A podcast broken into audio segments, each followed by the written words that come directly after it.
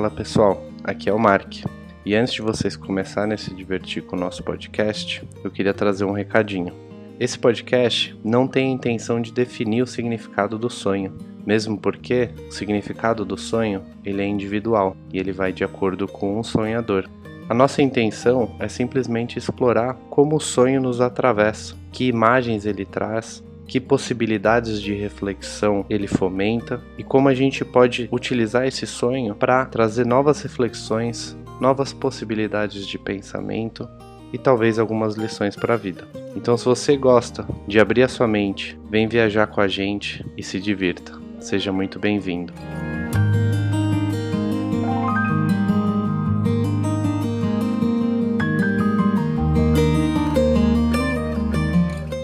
Com vocês, mais um episódio do Jungcast. Conosco, Natália Palota, Mark Rosbach, Vinícius Bovolon e eu, Rogério Bissolati.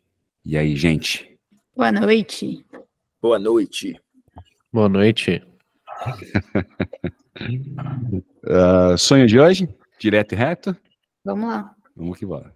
Uh, o contexto do sonho é: o ouvinte mandou, estou procurando uma casa para comprar. Agora vamos ao sonho. Eu fui ver uma casa em Perdizes. A casa era linda, toda mobiliada, com tudo novinho. Uma coisa estranha é que eu estava toda vestida de social e salto alto. Eu não ando assim. Uma moça que me apresentou a casa toda. Ela era filha dos donos e estavam ela e o irmão na casa. Quando eu já estava na calçada para ir embora, lembrei que havia deixado a minha bolsa lá dentro e entrei para pegar. Nisso aconteceu algo dentro da casa, que eu não lembro, mas alguma coisa quebrou, uma coisa grande. Quando eu saí, a moça e, e seu irmão começaram a falar que fui eu quem quebrei e que eu deveria pagar. Era algo muito grande, como se um cômodo inteiro da casa tivesse sido destruído. E eu me desesperava e me sentia como se tivesse caído em uma armadilha. Aí acordei. Curiosidades em Youngcast? Você preparou alguma? Ah, eu tenho, eu tenho uma aqui que o sonho me fez lembrar de casa.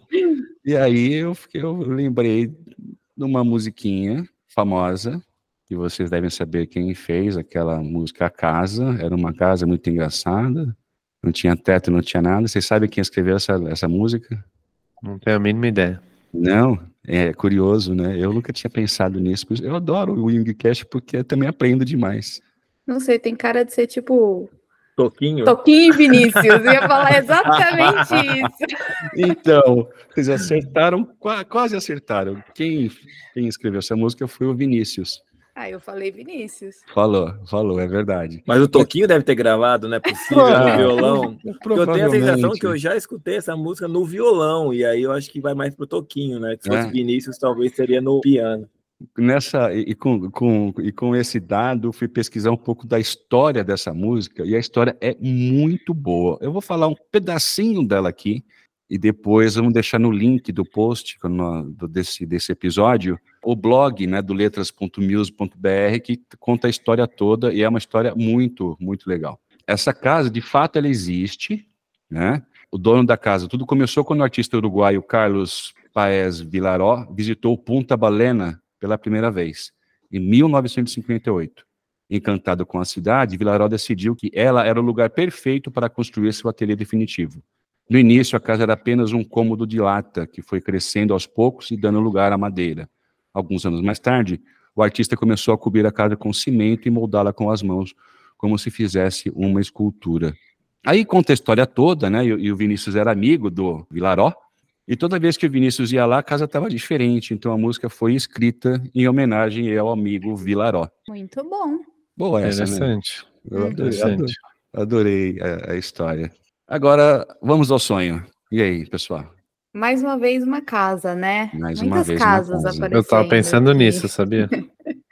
Muitas casas, roupas, de novo, a gente tem roupas. Uhum. E de novo, né, a curiosidade de estar vendo uma casa de uma forma que eu não me visto, né, de social ali, sendo que eu não uso social.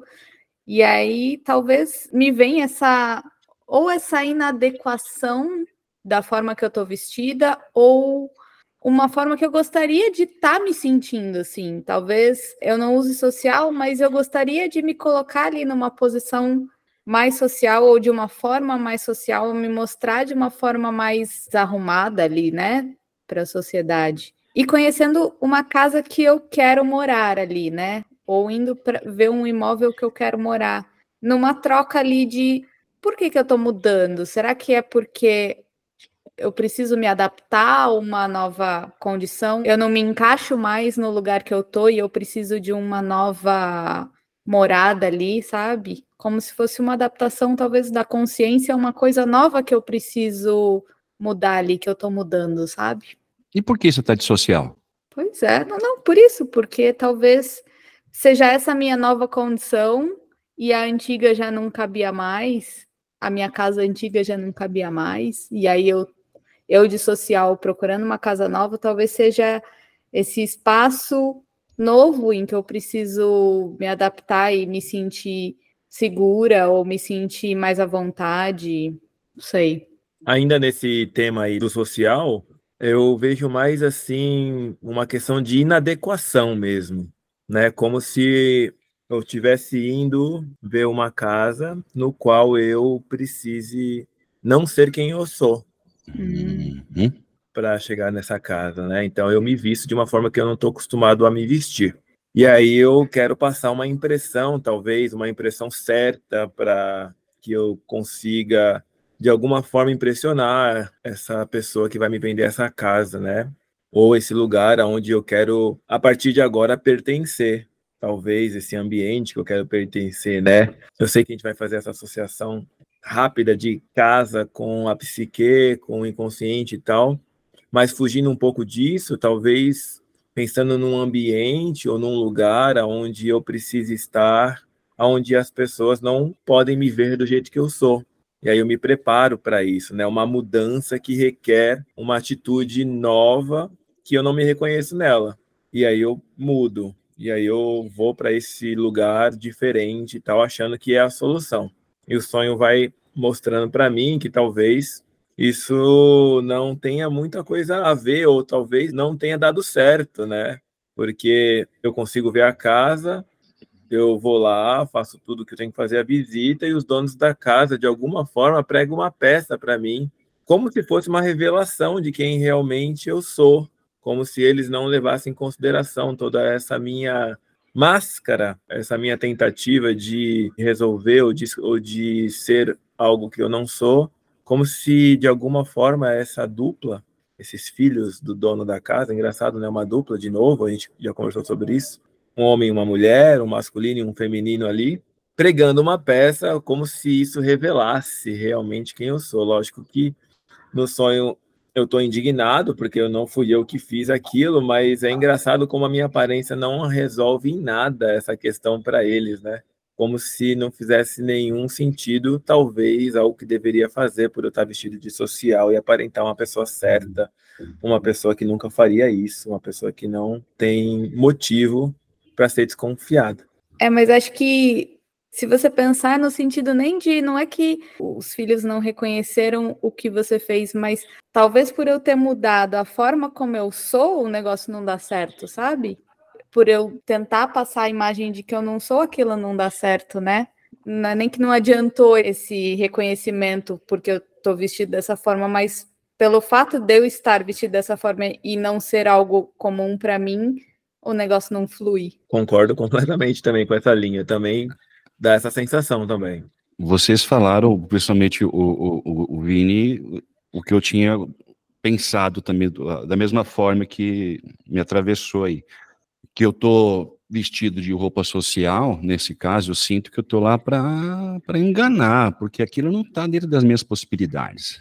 Eu estou, de alguma forma, tentando passar uma impressão de algo que eu não sou, como vocês já, já falaram, e aí a questão de se sentir, ficar preocupado, ficar aflito, né, porque caiu, acha que caiu numa armadilha, é aquela culpa, pô, estou tentando ser quem eu não sou e estão pensando que eu que fiz, né, um, uma relação com, com culpa por não ser você mesmo.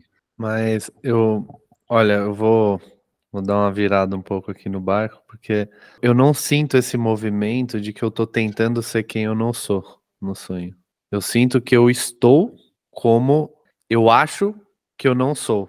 Então eu tô me vestindo de maneira social e eu acho que eu sou uma pessoa que não se veste socialmente. Mas eu estou vestido socialmente. Então eu, eu, sinto esse conflito, mas eu não sinto que eu tô tentando incorporar algo que eu não seja. Eu sinto que eu tô vestido daquele jeito e eu tô tentando comprar uma casa. Então, para mim, esses dois movimentos representam uma mudança, talvez, né? Uma mudança na minha personalidade, uma mudança no meu estado de ser. E é uma mudança que eu não consigo reconhecer. Tanto é uma mudança que eu não consigo reconhecer que quando eu volto para pegar minha bolsa, ou seja, uma parte essencial minha, eu esqueço dentro da casa, então eu volto para pegar essa parte, alguma coisa acontece. E eu não consigo descrever o que aconteceu. Eu não sei o que aconteceu lá dentro.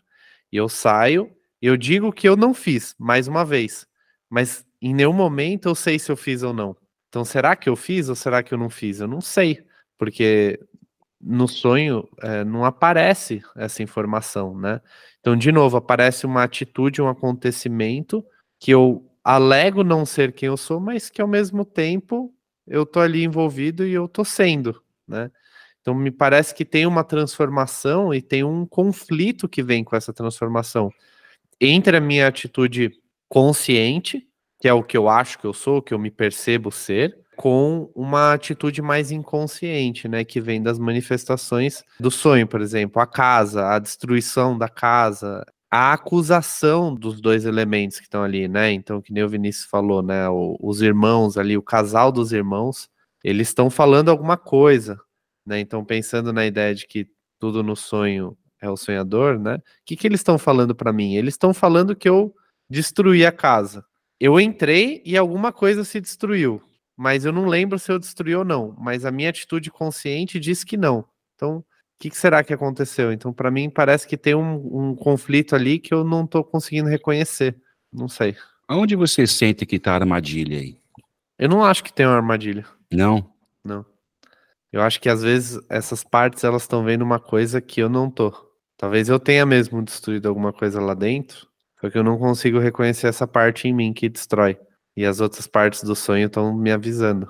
Eu até pensei no fato de quando você tenta resgatar algo que você deixou para trás, que é o fato de voltar para pegar a bolsa, esse resgate ele faz com que algo se destrua, se quebre, né?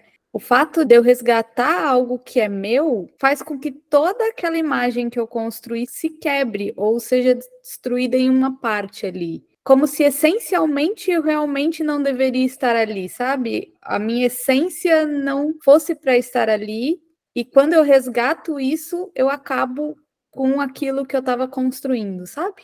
Nesse sentido.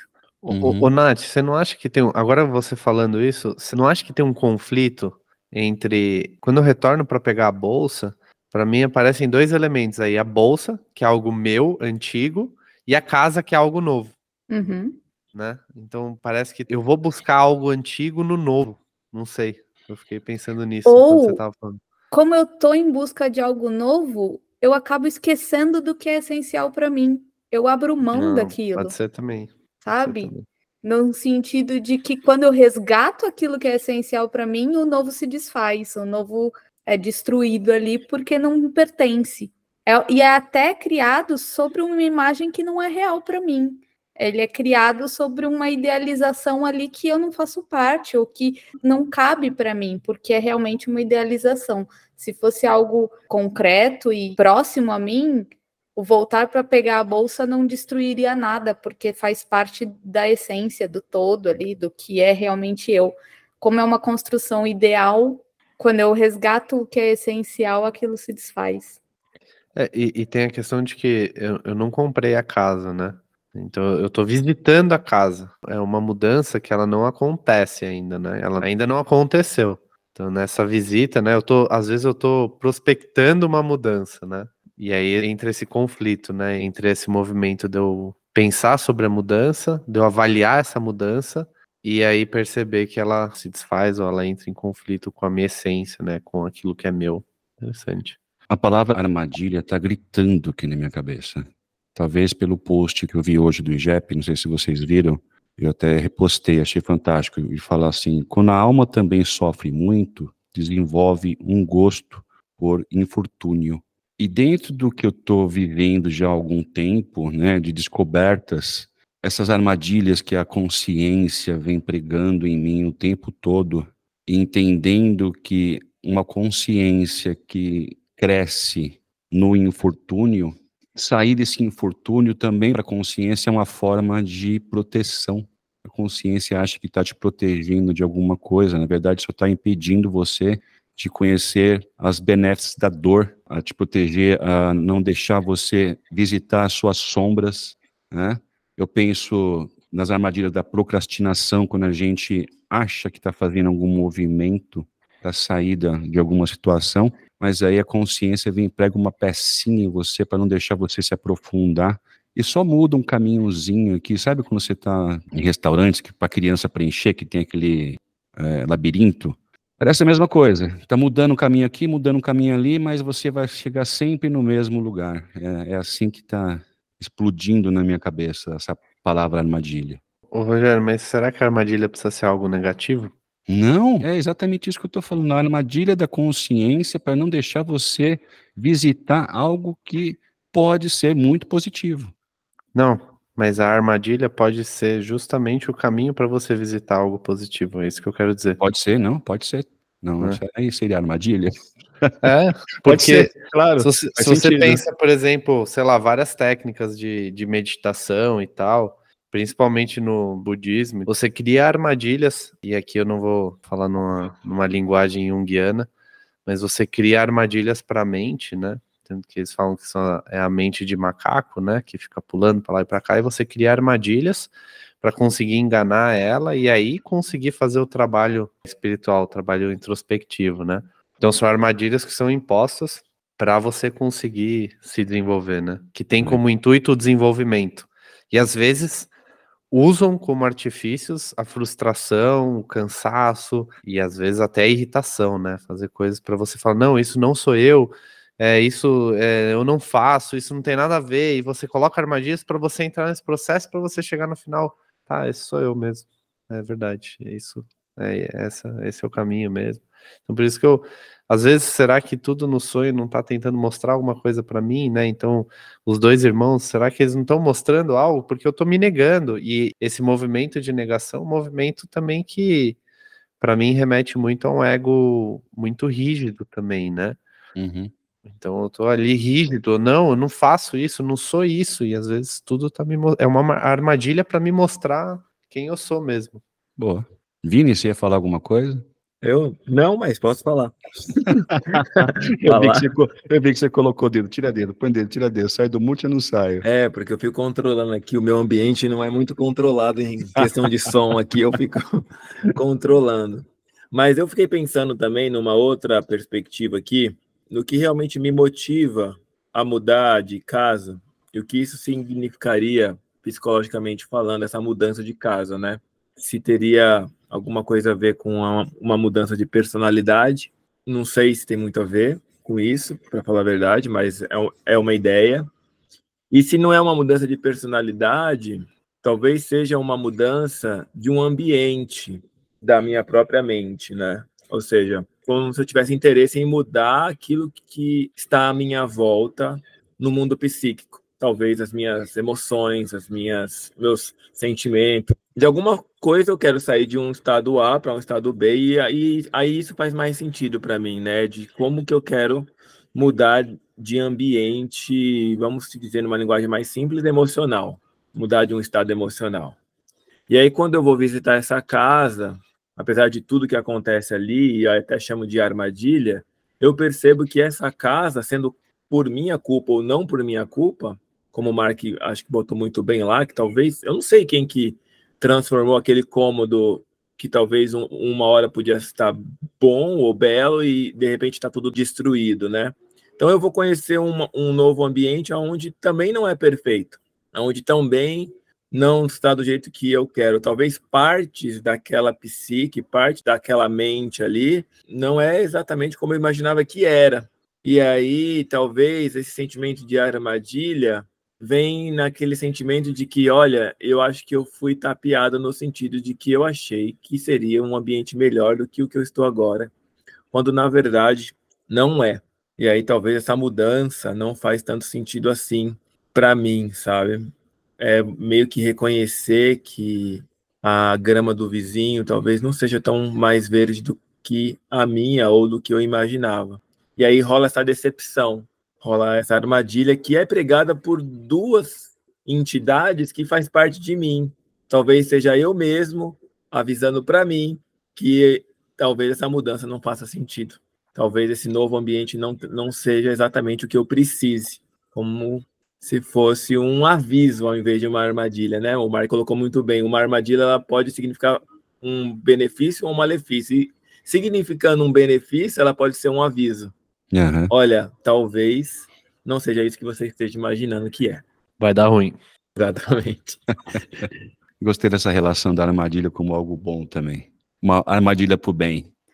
Sabe o que eu fiquei pensando agora? Eu me senti um pouco vítima, sabe, de situações. Será que estou me colocando sempre como vítima da situação? Será que realmente eu não quebrei tudo lá dentro, mas na hora que sai eu me sinto como vítima de alguma situação ou das situações, ou sempre que acontece alguma coisa, nunca a culpa é minha? Então, eu fiquei pensando ali numa falta de responsabilidade, de autorresponsabilidade sobre as coisas que acontecem, sabe? Quando algo está sendo destruído ali, pode ser responsabilidade minha e eu talvez eu tenha que olhar para aquilo como uma responsabilidade minha, colocar minha parcela ali de, de culpa, talvez, e assumir que pode ser eu e, sei lá, lidar com isso de outra forma, né? Começar a enxergar as coisas de uma outra forma. E a gente sabe que o ego, né, e, e até a própria consciência dentro da, da compreensão junguiana, a gente entende que que o ego e a consciência eles têm essa, esse movimento, às vezes, que é até um movimento de proteção, que nem acho que o Rogério falou, uhum. da gente negar aquelas partes que a gente não quer reconhecer em nós mesmos, né? E o vitimismo, é, né, Mark? É, é. Primeiro, é o primeiro artifício. E aí o, e o mecanismo de defesa é justamente isso. Eu não reconheço, não sou eu. Não sou eu, não, não fiz isso. Fui enganado. E é, e, e é, exato. E o interessante do sonho é justamente isso, porque em nenhum momento eu sei se fui eu ou não, né? Então, olhando o sonho agora, né, pensando como ele me atravessa, em nenhum momento eu penso, tipo, não, realmente não fui eu. Tava lá dentro, eu vi que, sei lá, explodiu uma bomba lá, caiu um, sei lá, um gato passou e destruiu tudo, não sei o que aconteceu. Então, pode ter sido eu, né? Então, pode ter sido uma parte de mim que eu não queira reconhecer e por isso ela fica na sombra, né? Fica onde eu não consigo ver. E aí me parece que tudo que acontece dentro da casa ali tá na sombra, né? Tá no, eu, eu, e eu tô me negando, não, eu não quero reconhecer aquela parte, né? E tem partes de mim no sonho que estão tentando mostrar para mim, falar, ó, você que fez. Né? Não interessa se você fale, foi você. Né? É, então... fazer, fazer esses questionamentos né, é uma coisa muito, muito cansativa é, é algo que deve se tornar uma espécie de hábito também. E é justamente isso. Aconteceu alguma coisa, né, no caso do quarto, não fui eu, mas espera aí, será que não fui eu? E aí você começa a abrir outras possibilidades, né? É um exercício que eu indico para todo mundo. É porque é, é, é, muito a questão né, que a gente traz muito na análise, né? Que é antes de falar que foi o outro, né? Veja o que, que, que, que você tem ali que, que possa ter sido também, né? Sim.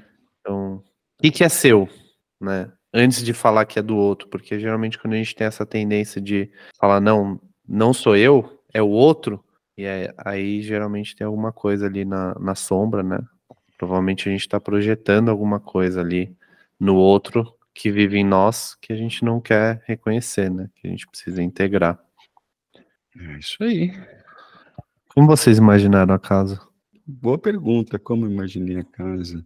Eu imaginei uma casa bem vazia, na verdade, porque ali no sonho está descrito que tem, acho que móveis e tal, não me tudo lembro. Novinho.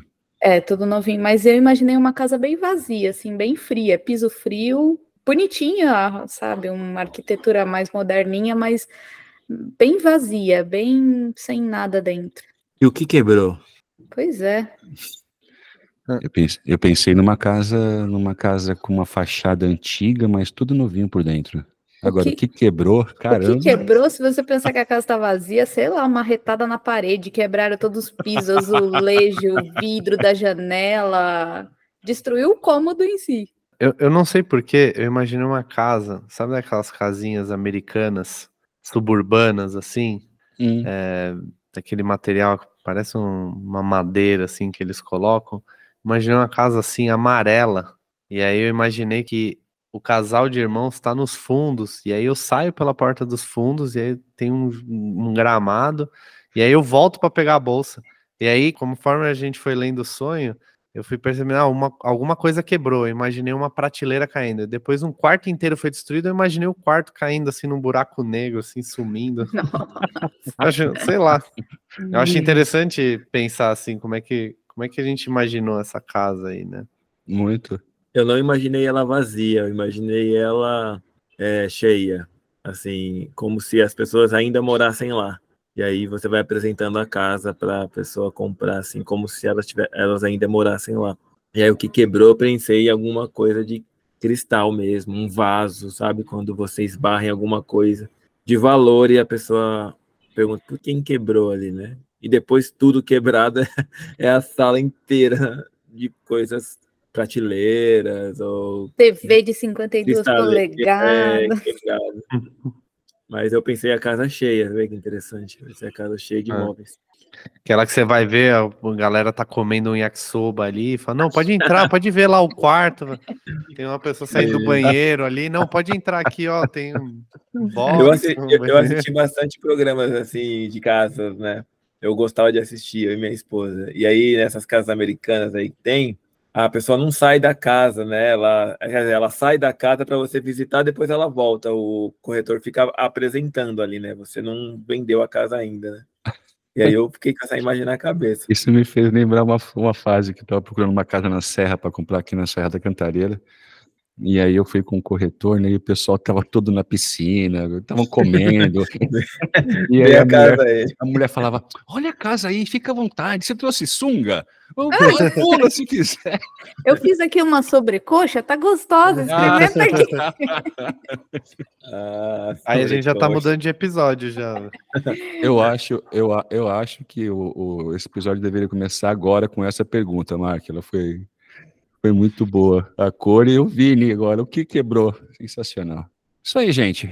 Pessoal, só para lembrar de seguir a gente nas redes sociais, arroba Jungcast, Jung é com J. Também seguir a gente aqui na plataforma do streaming que você estiver ouvindo, no Spotify. Você pode entrar no nosso site, www.jungcast.com.br. Lá você encontra os nossos perfis, o que, que a gente faz, o que, que a gente não faz, contatos, atendimentos. Também você encontra os últimos episódios lá, se o Rogério atualizou. Você também pode mandar o seu sonho para o e-mail meusonho@jungcast.com.br. Curta lá nossos posts, comente, interaja com a gente. Você pode mandar o seu sonho também pelo direct, se você preferir, por WhatsApp para um de nós. Ah, e é isso. Muito bom. Boa noite. Boa noite. Boa noite. Boa noite. É isso, gente. Beijo, tchau. Oi, gatinho, tudo bem? Sim, e você? Tudo bem, vem aqui em casa, não vai ter ninguém aqui. Tô indo, duas horas depois. Eu fui na sua casa e não tinha ninguém. Eu te avisei. É bem ruim. Ainda, ai- ainda bem É que boa, você tá vai. estudando para ser analista, né? Boa, vai. Imagina se fosse stand-up. Ele pegou no livrinho das piadinhas do Louro José. Você pode mandar o seu sonho pra gente para o meu sonho, arroba Jungcast. Meu sonho, arroba Ah, Jungcast. uma foi embora. Eu achei que você ia continuar. Falei, nossa, que fria.